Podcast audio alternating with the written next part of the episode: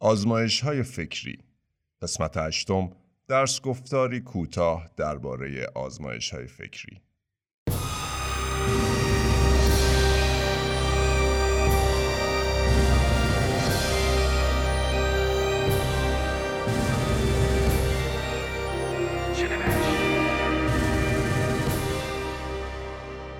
در هشتمین و آخرین قسمت از سریال آزمایش های فکری به چند پرسش که از مخاطبان این سریال دریافت کردیم پاسخ می دهیم و بدین ترتیب با این مفهوم بیشتر آشنا می شویم.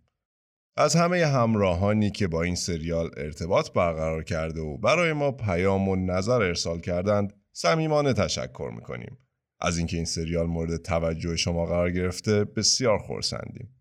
جهت اطلاع شما شنونده عزیز ما از زمان انتشار عمومی اولین قسمت این سریال در شبکه های اجتماعی شنوشت تا دو روز بعد از پایان قسمت هفتم یعنی از تاریخ 26 آوریل تا 9 ژوئن 2020 برابر با 7 اردیبهشت تا 20 خرداد 1399 در مجموع دوازده سوال درباره این سریال در شبکه های اجتماعی مختلف دریافت کردیم که آنها را پس از مطالعه و تحلیل به پنج سوال کلی تقسیم کردیم. لازم به یادآوری است که هر جا ابهامی در فهم سوال داشتیم با پرسش از سوال کننده مطمئن می شدیم که سوال را درست متوجه شدیم و درکی یکسان از پرسش مطرح شده داریم. پس از ارائه پاسخ شخصی به سوال کننده تمام دوازده پرسش را در دسته های بزرگتر قرار دادیم و در نهایت همان گونه که پیشتر شنیدیم به پنج سوال کلی رسیدیم که عبارتند از به کارگیری آزمایش های فکری از کی رواج یافته است آزمایش فکری در چه شاخه هایی از دانش به کار می رود؟ انواع آزمایش های فکری و ویژگی هایشان کدامند؟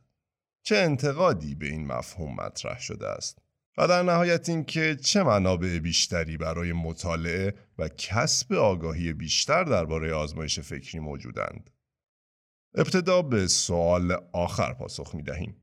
منبع اصلی این درس گفتار کوتاه مدخل آزمایش فکری در دانشنامه فلسفی استنفورد است. دانشنامه فلسفی استنفورد یک دایره المعارف آنلاین و رایگان است که در سال 1995 در دانشگاه استنفورد راه اندازی شد. پژوهشگران صاحب عنوانی مدخلهای این دانشنامه را تعلیف می کنند و هر مدخل پس از ارزیابی داوری و بازنگری توسط متخصصان دیگری در همان رشته منتشر می شود. در پاسخ به پرسش منابع بیشتر برای مطالعه باید خاطر نشان کنیم که بدون شک مطالعه مدخل آزمایش های فکری در دانشنامه فلسفی استنفورد نه تنها به همه سوالات مطرح شده پاسخ مبسوط می دهد بلکه با مراجعه به فهرست کتابشناسی آن می توان به لیستی از بهترین منابع مطالعاتی درباره آزمایش فکری دست یافت. حال بازگردیم به بقیه سوالات. اجازه دهید تعاریف و ویژگی های آزمایش فکری را با هم مرور کنیم. آزمایش های فکری ابزاری برای خیال پردازی و برای اهداف مختلفی چون سرگرمی، آموزش، تحلیل مفهومی، کاوش ذهنی، فرضیه سازی و گزینش و ارزیابی یک نظریه به کار می روند.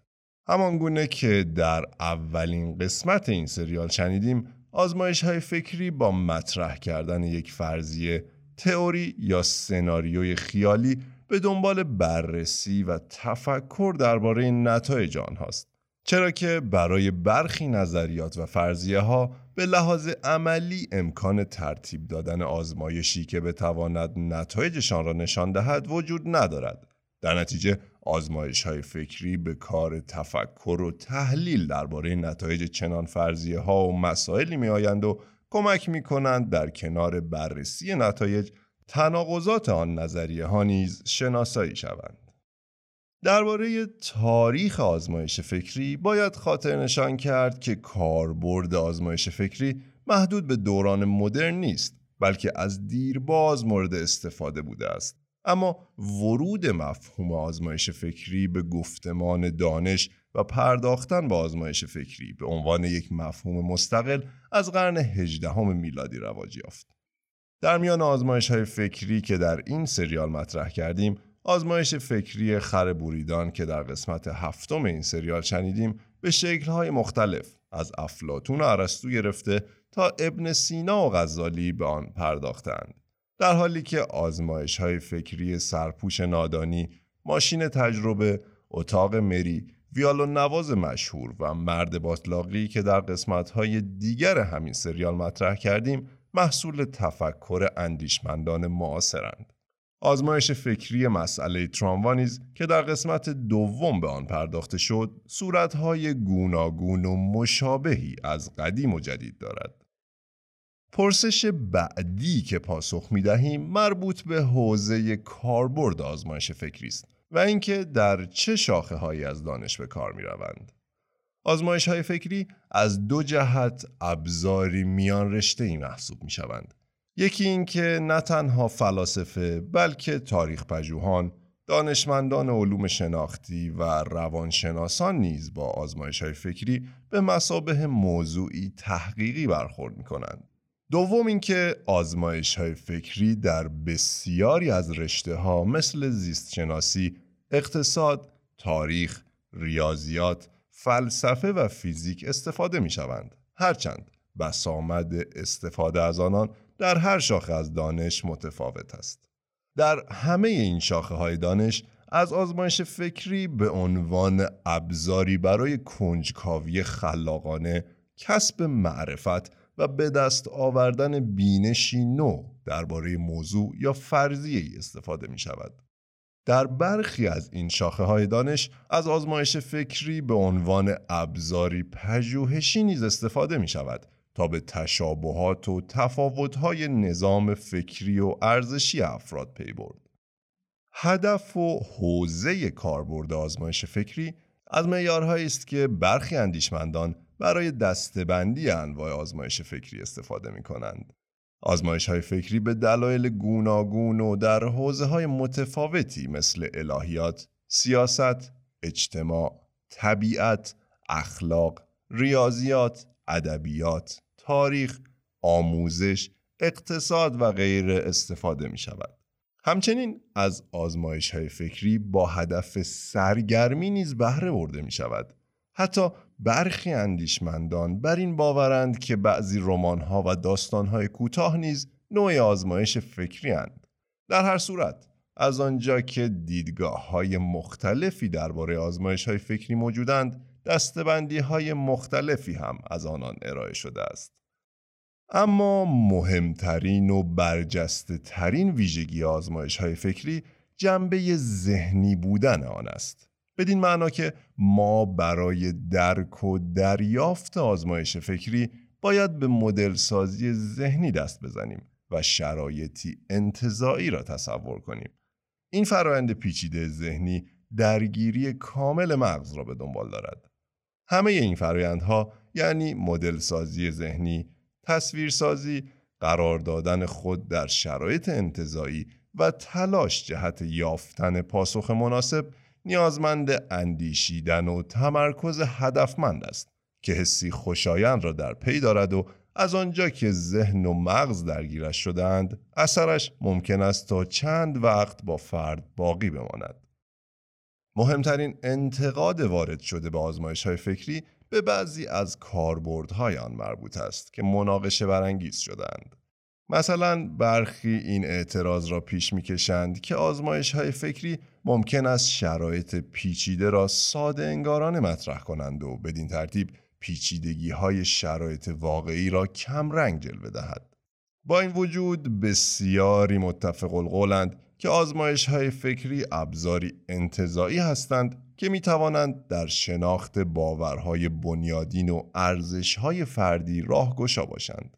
ضمن اینکه استدلال ورزی و مهارت‌های تحلیلی فرد را ارتقا می دهد.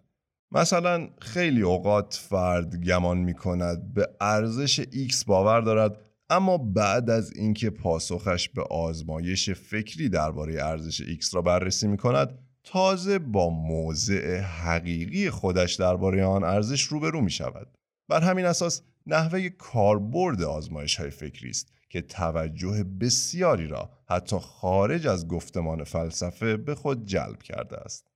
در میان فلاسفه نیز آزمایش های فکری علاوه بر آنچه گفته شد جهت شناسایی بهتر موضوعاتی همچون ماهیت تخیل، اهمیت فهم و درک به جای تبیین و توضیح، نقش شهود در شناخت فرد و رابطه میان داستان و حقیقت به کار می روند. خب تا اینجا پاسخ به هر پنج پرسش مطرح شده مخاطبان درباره آزمایش های فکری را شنیدیم.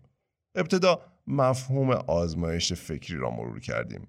از منبع این درس گفتار و روش رسیدن به منابع مطالعاتی بیشتر شنیدیم. اطلاعات کمی از تاریخ آزمایش های فکری و اینکه در چه شاخه های از دانش مطرح می شوند کسب کردیم و در نهایت هم خلاصه ای از ویژگی ها و طبقه بندی آزمایش های فکری و انتقاداتی که با آن مطرح می شود را مرور کردیم. حال که با مفهوم آزمایش های فکری کمی بیشتر آشنا شدیم شاید خوب باشد تا هفت قسمت قبلی این سریال را دوباره گوش کنیم و پاسخهایمان به هر آزمایش فکری را مجددا مرور کنیم. از حمایت های دلگرم کننده و همراهی شما بی نهایت سپاس گذاریم. تا یک سریال دیگر پاینده و پیروز باشید.